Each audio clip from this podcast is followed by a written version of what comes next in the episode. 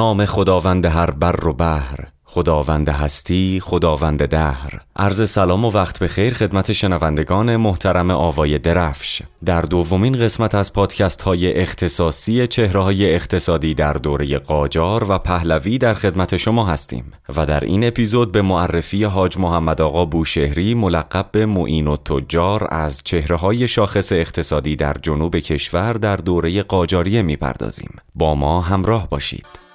حاج محمد بوشهری ملقب به معین و تجار و مشهور به حاج محمد رحیم دهدشتی در سال 1238 شمسی در بوشهر متولد شد. پدرش حاج محمد رحیم دهدشتی از تجار و اعیان بوشهر بود. محمد پس از انجام تحصیلات مقدماتی در حجره پدرش مشغول کار شد. پس از چند سال که نزد پدرش به کار بازرگانی اشتغال داشت، ناگهان پدرش ورشکست شد و کلیه داراییش به دست طلبکاران افتاد. پدر و پسر کشور را ترک کردند و محمد زمانی که در عراق میزیست مدتی در حرم امام علی علیه السلام در شهر نجف کفشداری زوار را به عهده داشت. پس از چند مدت به بوشهر بازگشت و در حجره حاج محمد مهدی ملک و تجار به عنوان متصدی مشغول کار شد و توانست سرمایه‌ای برای خود فراهم آورد. بار دیگر سال 1266 شمسی در سن 28 سالگی به بغداد رفت. در آنجا حجره گرفت و به تجارت مشغول گردید و به تدریج کار بازرگانی او توسعه یافت. پس از مدتی خبردار شد که شوهر امش حاج عبدالمحمد ملک و تجار فوت نموده و امش چون فرزندی نداشت دارایی همسرش را به نام معین و تجار کرد. او به سرعت به بوشهر بازگشت و پس از مصالحه با سایر مدعیان ارث سهم خود را به ارزش 400 هزار روپیه دریافت کرد و عازم مکه برای حج شد. جدا از اینکه این روایت چقدر حقیقت داشته باشد موقعیت اقتصادی معین و تجار به فاصله چند سال پس از آن به قدری اعتبار یافته بود که امتیاز معدن را از سوی دربار قاجار به دست آورد و همچنین پیش از پیروزی مشروطه یکی از تجار شناخته شده ایران بود. برای بسیاری از افراد ممکن است موقعیت های مناسب فراهم شود اما بهره برداری از شرایط توسعه و گسترش این موقعیت ها تنها از سوی تعداد اندکی مورد استفاده قرار می گیرد موین تجار یکی از همین افرادی بود که به بهترین نحو در توسعه داراییش کوشید. در همین مدت به اروپا رفت و درباره صادرات و واردات و کسب و کار آنجا مطالعه کرد. سفر به اروپا جهان تازه ای را در برابرش کشود متاسفانه اثر مکتوبی از این سفر باقی نمانده است تا بیانگر تأثیر این مسافرت بر اندیشه و رفتار معین و تجار باشد. وی پس از ورود به بوشهر کار تجارتی خود را توسعه داد و در جنوب ایران مشهور شد. معین و تجار توانست با استفاده از نفوذ خود امتیاز کمپانی ناصری را از ناصرالدین شاه بگیرد. در دوره قاجاریه همانند امروز رودخانه کارون بندر محمره خرمشهر در دهانه خلیج فارس را به شوشتر وصل می کرد. آنجا نیز از راه های زمینی به سایر نواحی متصل می شد. راهی که برای دسترسی به مناطق مرکزی و شمالی ایران نزدیکتر از راه بوشهر، شیراز، اصفهان بود. از دهه 1840 میلادی راه بازرگانی کارون از نظر دسترسی مناسب به شهرهای غربی ایران و به ویژه راه بازرگانی هند و انگلستان در اثر کار و نوشته های سر هنری لایارد و سوتوان سلبی مورد توجه انگلیسی ها قرار گرفت. اگرچه لایارد به واسطه روابط نزدیک خود با محمد تقیخان بختیاری در پی فراهم کردن زمینه های مورد نیاز برای گسترش بازرگانی از راه کارون بود. اما دستگیری خان بختیاری در سال 1258 هجری قمری یا 1842 میلادی مانع انجام این کار شد.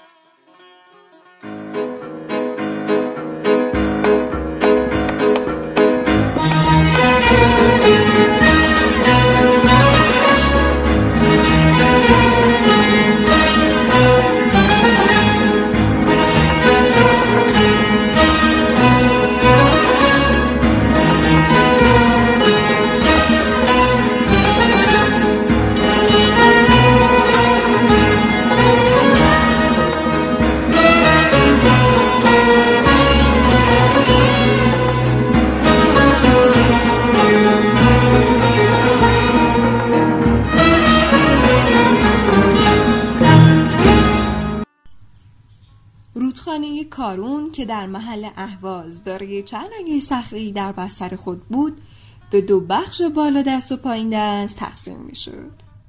شاخه بالا دست یا کارون شمالی از شوشتر تا اهواز و شاخه جنوبی یا پایین دست از اهواز تا خلیج فارس رو در بر می گرفت. بنابراین کشتی هایی که از خلیج فارس حرکت می کردند در محل اهواز به ناچار بار خودشون رو به کشتی های دیگه ای به سمت شمالی صخره منتقل می کردند. از اونجا که فعالیت خارجی ها در کارون شمالی ممنوع شده بود این امور رو ایرانیان به عهده گرفتند به این شکل که حاج محمد آقا معین و تجار بوشهری که در دستگاه ناصرالدین شاه از قدرت و نفوذ زیادی برخوردار بود تونست از این جایگاه استفاده کنه و در هفتم رمضان سال 1307 هجری قمری امتیاز کمپانی ناصری رو از ناصرالدین شاه بگیره و به ظاهر در امتیاز کشیرانی کارون شریک بشه. به هر روی وی با ثروت و نفوذی که داشت تونست این امتیاز رو از ناصرالدین شاه بگیره.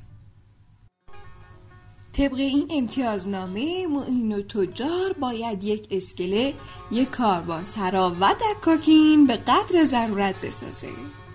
همچنین کمپانی ناصری مستلزم این بود که یک خط آهن به همراه تراموای هم بکشه تا کالاهای داخلی و خارجی زودتر به مقصد برسن. بنابراین کمپانی ناصری در ساحل چپ کارون در نزدیکی اهواز خط آهنی به طول سه کیلومتر کشید که کالاها رو به وسیله تراموای اصری به شوشتر حمل می کرد. از بندر ناصری تا بندر شوشتر امتیاز آمده شده کشتی ها در جهت حمل و نقل مارو تجاری داخل و خارجه به حاجی واگذار شد. یکی از کشتی های کمپانی به نام ناصری در قسمت جنوبی کارون و کشتی سوزا هم در قسمت شمالی کارون در رفت آمد بودند. از همون زمان قسمت شمالی شهر اهواز به نام ناصری معروف شد. زمانی که ناصرالدین شاه قاجار به دنبال ساختن کانال سوئز در سال 1286 هجری قمری بود و به منظور پیشرفت کار بازرگانی کشتیرانی بیگانگان را در کارون جنوبی که از اهواز تا به دریا راه داشت و آزاد ساخت با ورود کشتی های کمپانی برادران لینچ به کارون داد و ستت خارجی هم رونق یافت و طبق امتیازنامه کمپانی ناصری حاج محمد آقا معین تجار تاجر بوشهری بازار و کاروانسرایی در این منطقه بنا ساخت. و بازرگانی رو در قسمت شمالی کارون هم بر عهده گرفت. به این ترتیب بازرگانی دریایی باعث شکلگیری این کاروان سرا شد. حسن قلی خان نظام سلطنه نیز در محلی پایین تر از صخره ها که محل تخلیه بارهای کشتی بود ساختمانهایی رو بنا نهاد. سپس سربازخانه برای افراد توپچی و دو فوش پیاده به فرماندهی یک سرتیب ترتیب داد. و کاروانسرای بزرگ بازار و لنگرگاهی در پایین آبشارها و کاروانسرای دیگری در ساحل مقابل به منظور پیشرفت بازرگانی با هویزه ساخت. Thank you.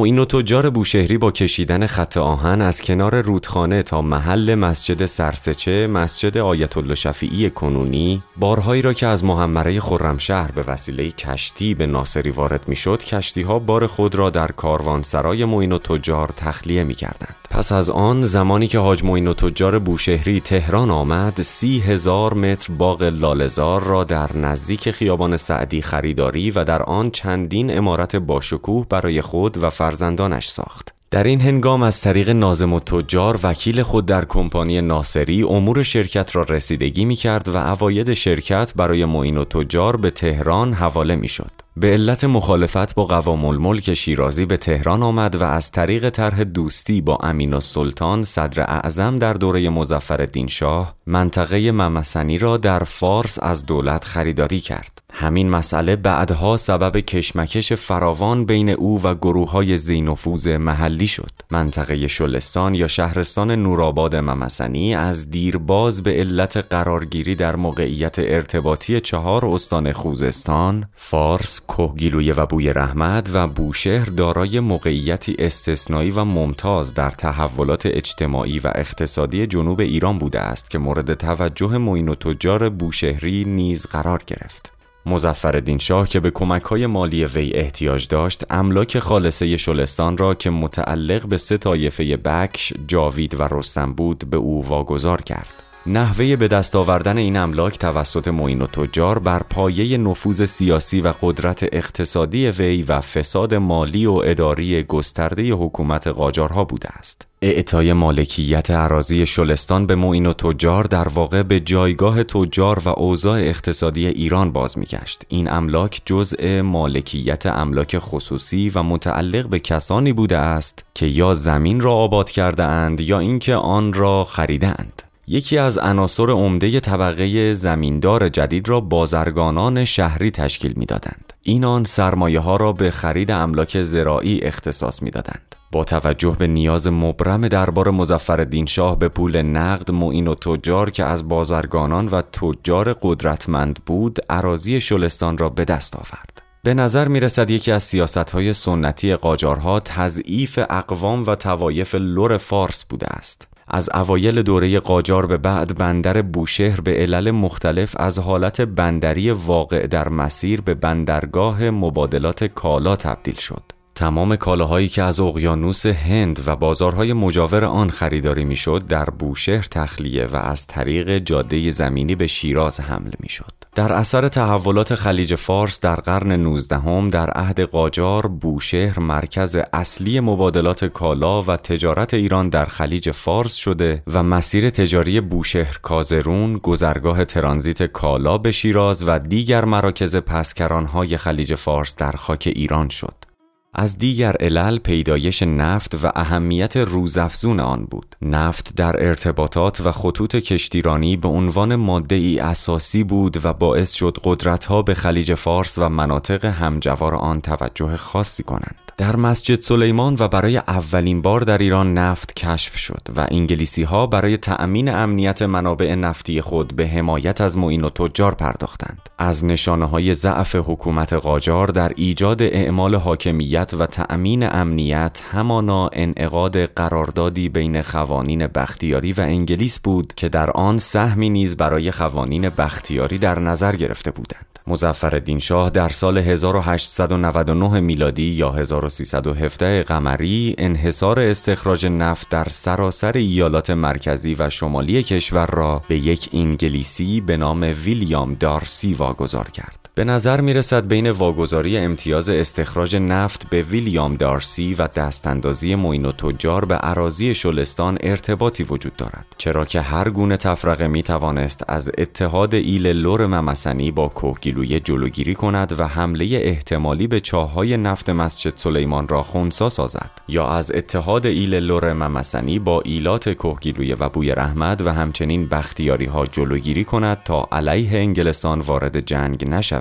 بنابراین با واگذاری شلستان به معین و تجار و ایجاد بینظمی، جنگ و خونریزی و فقر دیگر ایل ممسنی قادر به تهدید منافع انگلیس نبود. حکومت قاجار که توان نظامی برای مقابله با ایلات را نداشت، با ایجاد تفرقه و اختلافات ایلی قبیله‌ای و دشمنی منطقه‌ای و فرامنطقه‌ای مملکت را در توازن قرار می‌داد و حکومت می‌کرد.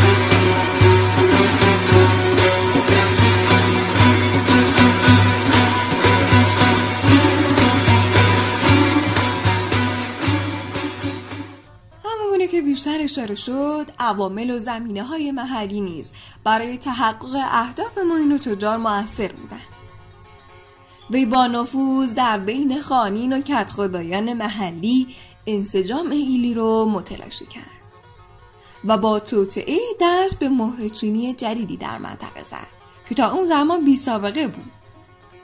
بیشک توطعه چینی معین و تجار ایل جاوید رو به دو بخش تقسیم کرد.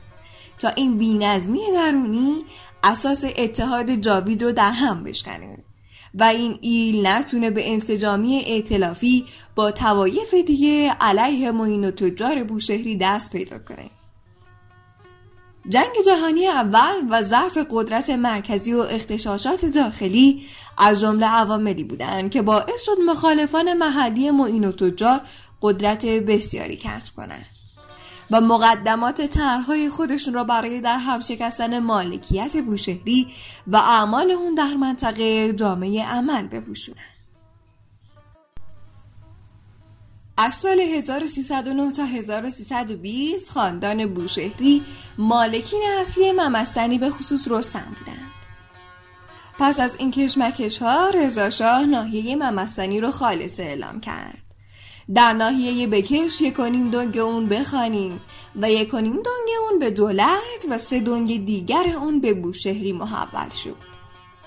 که پس از مدتی دولت اون یک دنگ خودش رو به خانین فروخت. و بعد از مدتی خانین سدونگ دیگر را نیز از بوشهری خریدند اختلافات ملکی طرفین باعث شد تا نهایتا رضاشاه با قدرت خودش املاک ممستانی رو جزو املاک خالصه اعلام کنه و متعلق به دولت بدونه وارثه حاجی موین و تجار در سال 1312 از دولت تقاضای بازگشت املاک پدری خودشون رو می‌کنن در نهایت بسیاری از زمین ها توسط دادگاه وقف شد و در اختیار اداره اوقاف درآمد. پس از این معین و تجار امتیاز فروش خاک سرخ جزیره هرمز رو در سال 1279 شمسی با تامین بخشی از هزینه سفر مظفر شاه به اروپا تجدید کرد. در همین سفر وی منصب سرتیپی و سالیانه هزار تومن حقوق دریافت کرد. همچنین املاک زیادی در خورمشهر و اهواز خریداری کرد. منطقه میناب نیز جزء تویول موین و تجار بود. اسادی در زمینه شکایت مردم این مناطق از موین و تجار هم البته وجود داره. در این دوره بسیاری از تجار بزرگ از جمله موین و تجار امین و زرد حاج رحیم اتحادیه به علت امنیت درآمد و منزلت اجتماعی زمینداری به اون روی آوردند معین تجار تا انقلاب مشروطه در تهران به شغل بازرگانی و مبادله استخراج سنگهای معدنش مشغول بود به علت مسافرت های متعدد به اروپا با اندیشه مشروط خواهان آشنایی داشت و در اعتراض بازار تهران و کمک مالی به جنبش آزادیخواه بسیار فعالیت می‌کرد. علل همکاری حاجماین و تجار بوشهری امین و زر و بسیاری از تجار دیگر با روحانیون آزادیخواه و روشنفکران در جنبش مشروط خواهی دلایل متعددی داره. تجار بزرگی مثل ماین و تجار به دلیل مسافرت های خارج از کشور آشنایی زیادی با دستاوردهای تمدن غرب رشد علم و تکنولوژی و حوزه های ارتباطی و به طور کلی توسعه اقتصادی و سیاسی غرب از درک روشنگرانه تری نسبت به دیگر اخشار اجتماعی برخوردار بودند. تجار و روشنفکران به دلیل همخانی و افقهای فکریشون در ایجاد اصلاحات و درک رابطه تنگ و تنگ توسعه اقتصادی و سیاسی به یکدیگر نزدیک شدند. روشنگری روشنفکران در ضرورت ایجاد تحول سیاسی و اقتصادی و پیوند اون با مسائل اجتماعی ارتباط اونها رو با تجار بزرگ فراهم کرد. اونها از طریق آگاهی های فنی و تخصصی خیش از تکنولوژی غرب می‌تونستن راهکارهای مناسب به کارگیری سرمایه رو به تجار نشون بدن. به طوری که سمت و سوی سرمایه گذاری ها موجب توسعه کشور و تأسیس مدنیت، صنعت و علم شد. تجار بزرگ در مسیر مشروط خواهی با جریان های تندروح و رادیکال هم همسو نشدند. تامین مالی هزینه بسنشینان در جریان جنبش مشروطه توسط تجاری مثل حاج و تجار بوشهری، امین و زرب، حاج محمد اسماعیل آقا مغازه، آقا میرزا محمود اصفهانی، ارباب جمشید و غیره صورت گرفت. علاوه بر اون تجار پولی تهیه کرده و برای علما در قم فرستادند. بسیاری از اونها آگاهانه از آرمانهای مشروط دفاع کردند. با جریان روشنفکری و سرمایه‌گذاری در شکل جدید اون و نقش دولتها در فعالیت‌های تجاری آشنا بودند و به ضرورت اصلاحات در نظام سیاسی کشور بسیار معتقد بودند.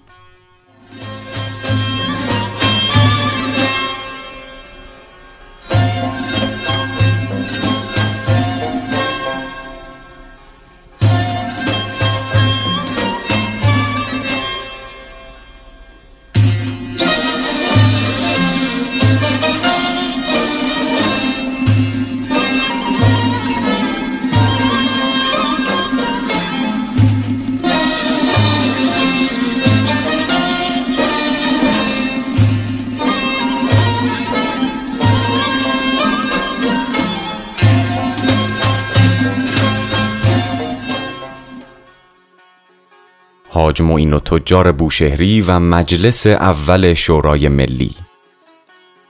پس از پیروزی مشروطه دولت با کمبود منابع برای اداره کشور دچار شد. بر اساس رویه سالهای گذشته به سوی استقراض خارجی روی آورد. هزینه دربار، حقوق سفرا و نظامیان چند ماه به تعویق افتاده بود. دولت مدعی بود اگر تا چند روز دیگر دو کرور از این وام به دست دولت نرسد تمام ادارات دولتی از کار میافتد. در این زمان سنی و دوله رئیس مجلس بود و هنوز قانون اساسی به تصویب نرسیده بود و مجلس فاقد نظامنامه داخلی بود و رابطه دولت و مجلس مشخص نبود و با وجود پیروزی مشروط خواهان مستبدین در اکثر جاها حاکم بودند. در همین موقعیت در 22 رمضان 1285 شمسی مخبر السلطنه از سوی مشیر الدوله صدر اعظم برای درخواست وام 20 کرور تومان یا 10 میلیون تومان از روس و انگلیس به مجلس آمد. اولین شرط وام این بود که دولت ایران آن را با نظر روس و انگلیس به مصرف رساند و دولت آزاد نبود که محل و مصرف این وام را خود تعیین نماید. به علت نیاز ضروری قرار بود چهار کرور در مدت کوتاهی به دولت ایران پرداخت شود.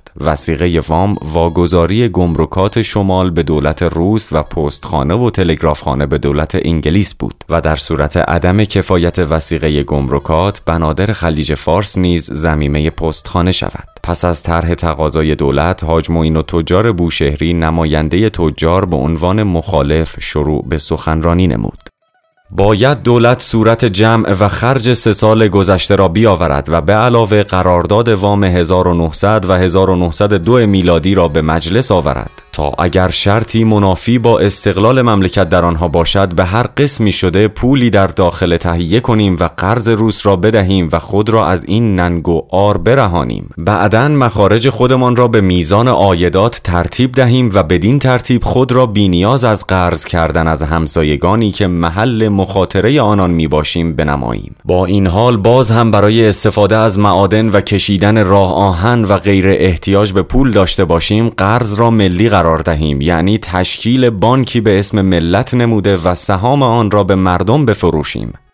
عموم نمایندگان نظر حاج معین و تجار بوشهری را مبنی بر عدم قرض پذیرفتند. اصرار مخبر السلطنه بر موافقت با دو کرور وام بود. نمایندگان گفتند یا دولت بدون وسیقه وام را بگیرد یا تجار این مبلغ را به دولت بدهند و زیر بار اجانب نروند. جلسه بعدی مجلس با حضور وزیر دارایی ناصر الملک برای پذیرش وام از سوی مجلس برگزار شد و اصرار بر وام ضروری پنج کروری از انگلیس و تصویب آن از سوی مجلس شد. بار دیگر حاج معین تجار تأکید کرد همین که موفق به تشکیل چنین بانکی شدیم هم قروز گذشته دولت را خواهیم پرداخت و همین که تا 100 کرور تومان هم اگر دولت پول لازم داشته باشد فوری به او خواهیم داد. ناصر الملک پیش بینی کرد تا پنج سال دیگر عملی نخواهد شد. اما حاج معین تجار تأکید نمود بسیاری از طبقات مردم و طلاب برای تأسیس بانک پول پرداختند و تا کنون پنج هزار تومان جمع شده است. اگر از خارجی ها قرض بگیریم برای دولت و ملت سرشکستگی بسیار بزرگی است. با سخنان حاج معین و تجار نمایندگان نظر وی را تایید کردند و لایحه دولت با مخالفت اکثریت مجلس روبرو شد. بسیاری از نمایندگان دیگر که تا آن زمان طرفدار لایحه وام بودند اظهارات حاج معین و تجار را تایید کردند و به صف نمایندگان تجار پیوستند. بدین ترتیب به رهبری نمایندگان تجار لایحه دولت با مخالفت شدید اکثریت مجلس روبرو شد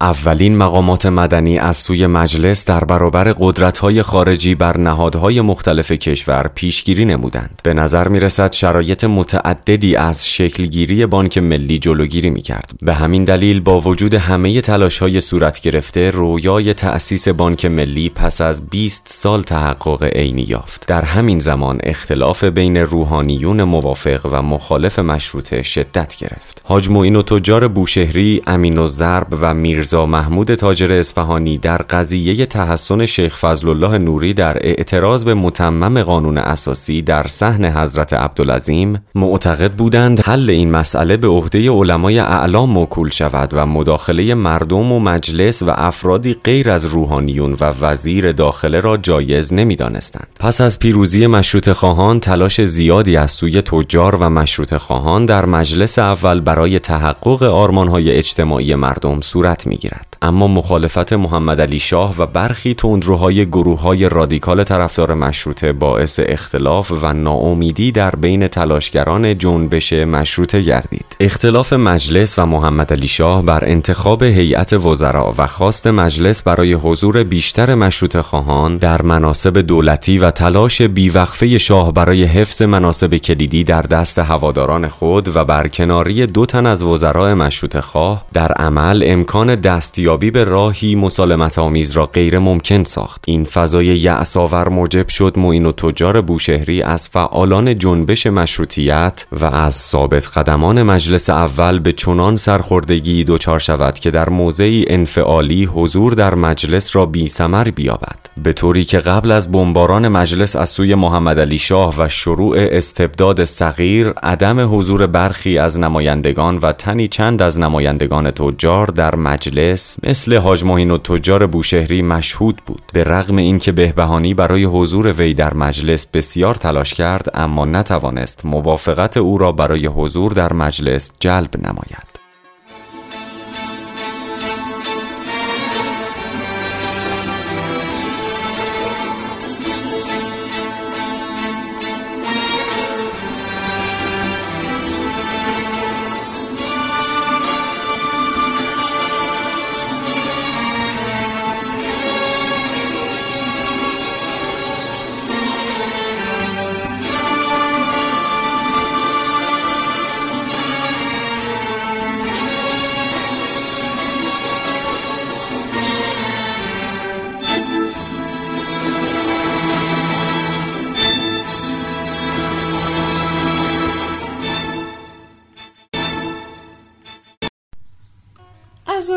استبداد صغیر حضور سیاسی تجار به افول گذشت عدم معرفی وزیر تجارت از سوی چند دولت در مجلس دوم آشفتگی امور مالی، نظامی و امنیتی سبب شد که برخی از سران تجار به فکر تجدید سازمان تجار افتادند. پیشنهاد تأسیس بانک ملی معین تجار از تجار و اصاف تهران خواست که در نشستی در منزل وی در خیابان لارزا کوچه بوشهری شرکت کنند. در این جلسه لایحه‌ای نوشت و در اون خواهان اتحاد تجار و اصناف و تشکیل اتاق تجارت شدند. پس از چندی معین تجار برای مذاکرات تجارتی در مجلس تجارت و جلسه هایی که در وزارت تجارت تشکیل می گردید دعوت و به عضویت این مجلس انتخاب شد.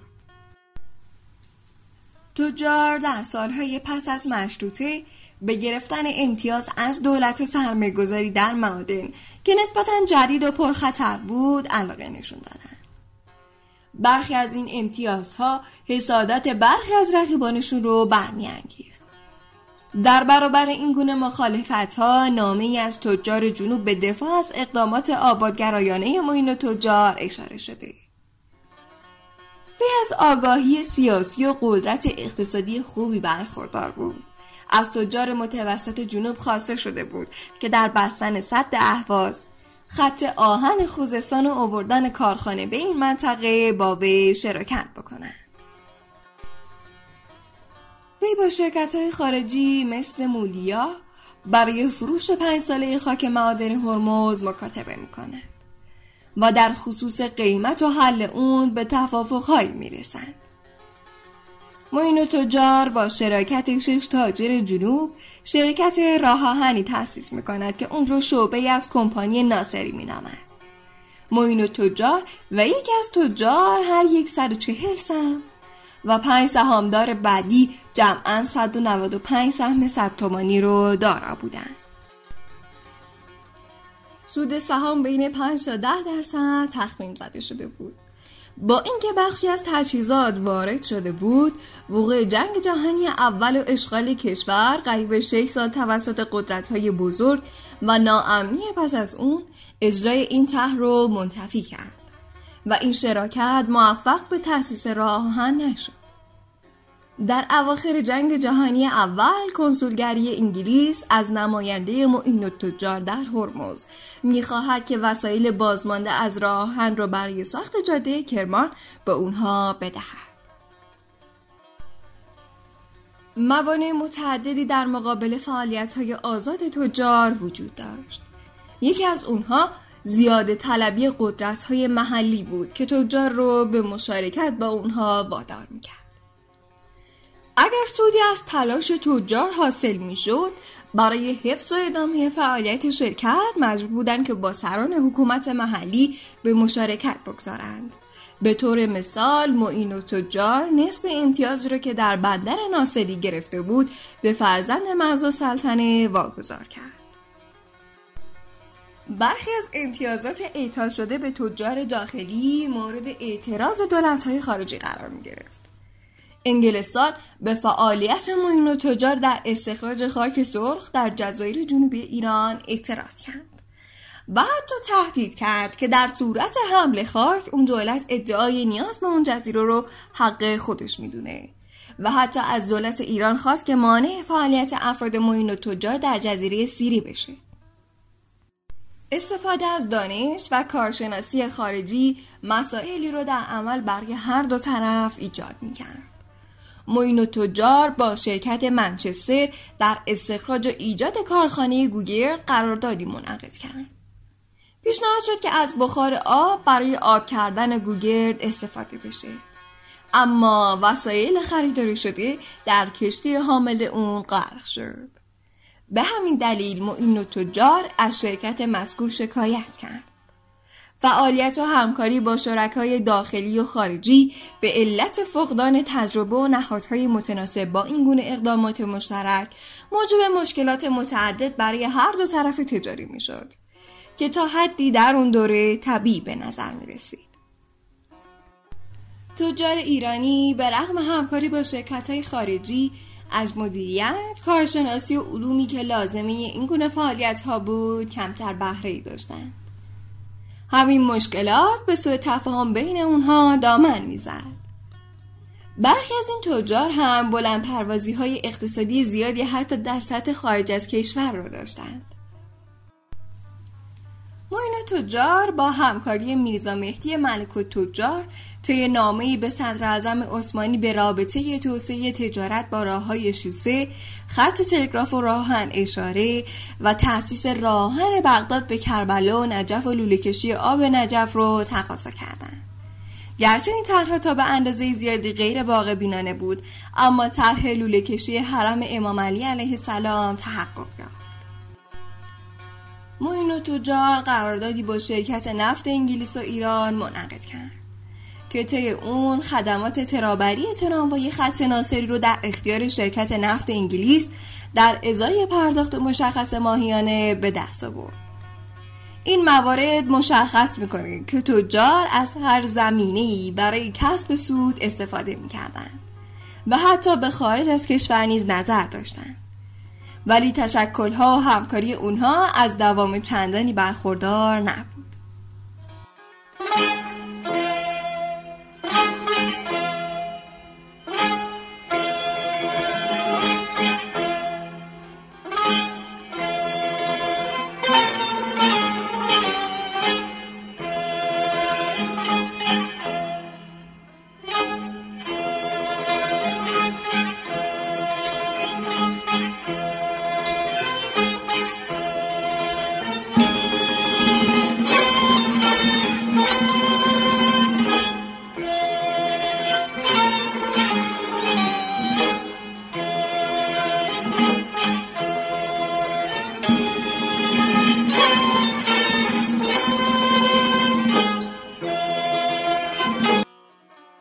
حاج معین و تجار بوشهری در دوره سوم قانونگذاری از بوشهر به نمایندگی انتخاب شد و در مجلس جزء هیئت علمیه که رهبری آن با سید حسین مدرس بود قرار گرفت. پس از تعطیلی مجلس سوم بدون اینکه شرکتی در دولت داشته باشد از افراد زینفوز ایران بود و غالبا دولتها با او مشورت می کردند. همچنین در مبارزه با قرارداد 1919 وسوق الدوله با انگلیس نقش مؤثری داشت. در سال 1298 شمسی با تشکیل جلسات متعدد در منزل خود به طور علنی قرارداد را مزر به حال مملکت می‌دانست. در گزارشی که وزیر مختار انگلیس در ایران به وزارت خارجه اش فرستاده می نویسد هیئت مخالفین قرارداد را دو تن از شخصیت های معروف پایتخت اداره می کنند که عبارت بودند از معین و تجار بوشهری و حاج امام جمعه خویی در ملاقاتی که بین معین و تجار و وسوق و دوله روی داد صریحا معین و تجار قرارداد را بر ضد مصالح کشور دانست. سرانجام وسوق و دوله برای تحقق قرارداد به مجازات مخالفین پرداخت و پنج نفر از رجال کشور را یعنی حاج معین و تجار بوشهری محتشم السلطنه مستشار الدوله ممتاز الدوله و ممتاز الملک به کاشان تبعید کرد. آنان مدت هشت ماه در تبعید به سر می بردند تا اینکه دولت کنار گیری کرد و مشیر و دوله زمام امور را در دست گرفت و از تبعید شدگان خواست که به تهران بازگردند. به هنگام ورود آنان قسمتی از بازار و خیابانها را چراغانی کردند. ابراز احساسات مردم نسبت به معین و تجار بیش از سایرین بود. نقش تجار بزرگ در حوادث پس از پیروزی مجدد مشروط خواهان بر مستبدین به عنوان مخالف یا موافق سیاسی پررنگ بوده است. این مسئله در کودتای اسفند 1299 و شکلگیری دولت پهلوی نیز مشاهده شده است. در جریان کودتا عده زیادی از رجال سیاسی به دستور سید زیاددین تباتبایی نخست وزیر کودتا دستگیر شدند. هنگام دستگیری معین و تجار در منزل نبود. به جای او فرزندش جواد بوشهری را به مدت صد روز توقیف کردند و معین و تجار در تمام حکومت صد روزه زیاء در اختفاء میزیست. به دستور سید زیاء طی چند روز اول کودتا حدود 60 تا 70 نفر از اعیان و سیاستمداران از جمله امین و ضرب دستگیر شدند.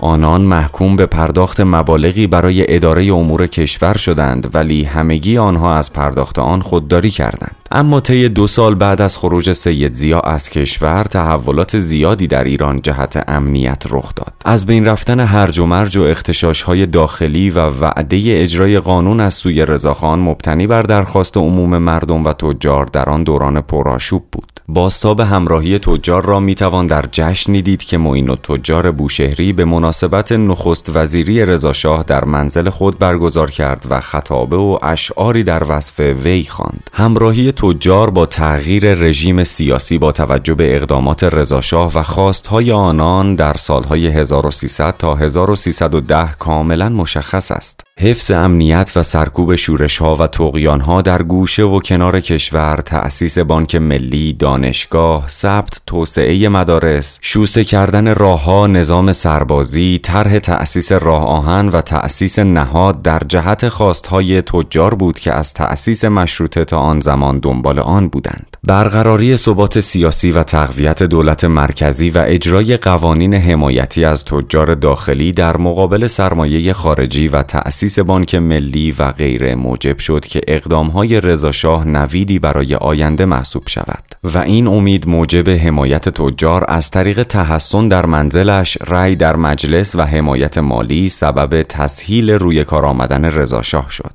حمایت حاج معین و تجار بوشهری، فقیه و تجار، حاج رحیم آقا غزوینی، امین و زرب و بسیاری از تجار بزرگ از تغییر حکومت بر همین اساس قابل فهم می باشد. ایجاد امنیت، ثبات و خاتمه یافتن بحران سیاسی در اولویت نخست برای تجار قرار داشت و می توانست فضای امن برای فعالیت تجاری آنان فراهم آورد. گرچه آرمانهای آزادی خواهی مشروطه به فراموشی سپرده شده بود. حاج معین و تجار بوشهری فعالیت اقتصادی خود را از طریق تأسیس شرکت و تجارتخانه انجام می‌داد.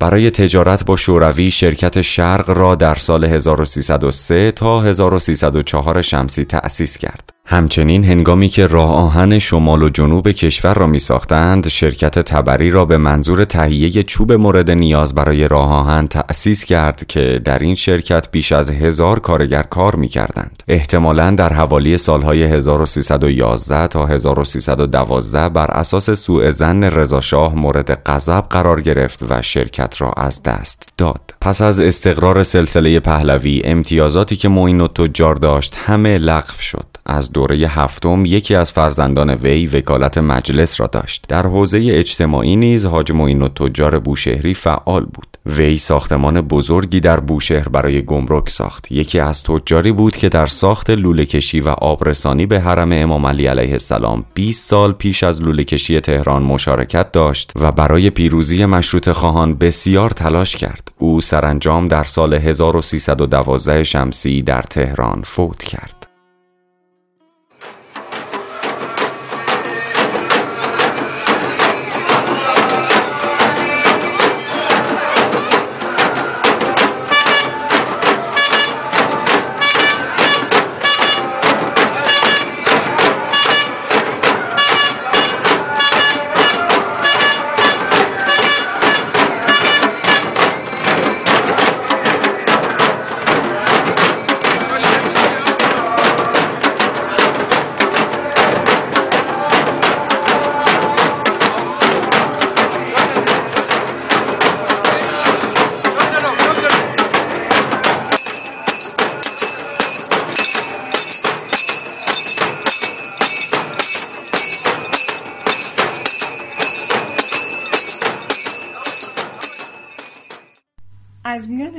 فرزندان وی جواد بوشهری محمد صادق بوشهری و رضا بوشهری به های سیاسی و های اقتصادی دست پیدا کردند و هر سه پسرش چندین بار به مقام نمایندگی مجلس شورای ملی و سناتوری رسیدند.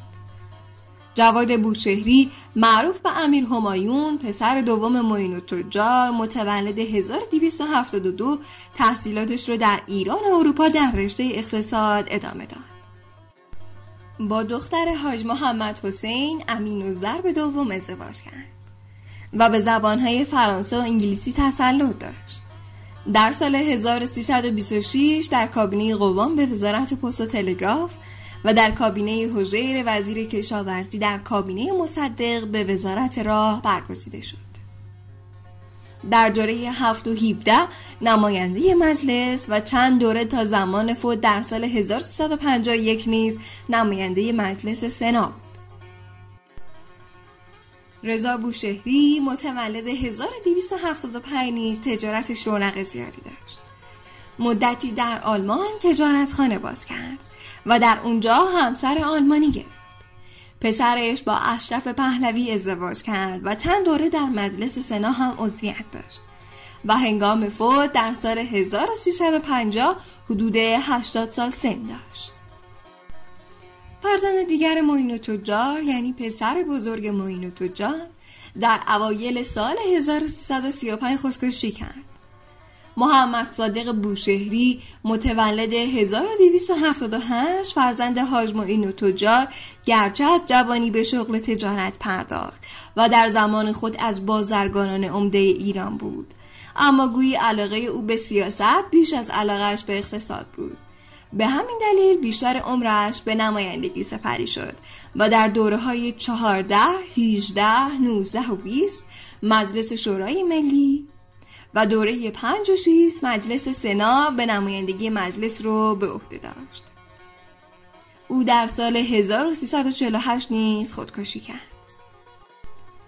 عشق به سیاست از سوی فرزندان باعث شد که نسل دوم و سوم خاندان حاج معین تجار بوشهری فرایند گذار از تجارت به صنعت رو طی کنه و حتی در تجارت افراد موفقی هم نبودند به طوری که بانک ملی به علت بدهی اجرایی برای وصول مطالباتش علیه دو نفر از فرزندانش صادر کرد. و قسمتی از املاک و اموال را بابت اصل و بهرههای دریافتی تصاحب کرد.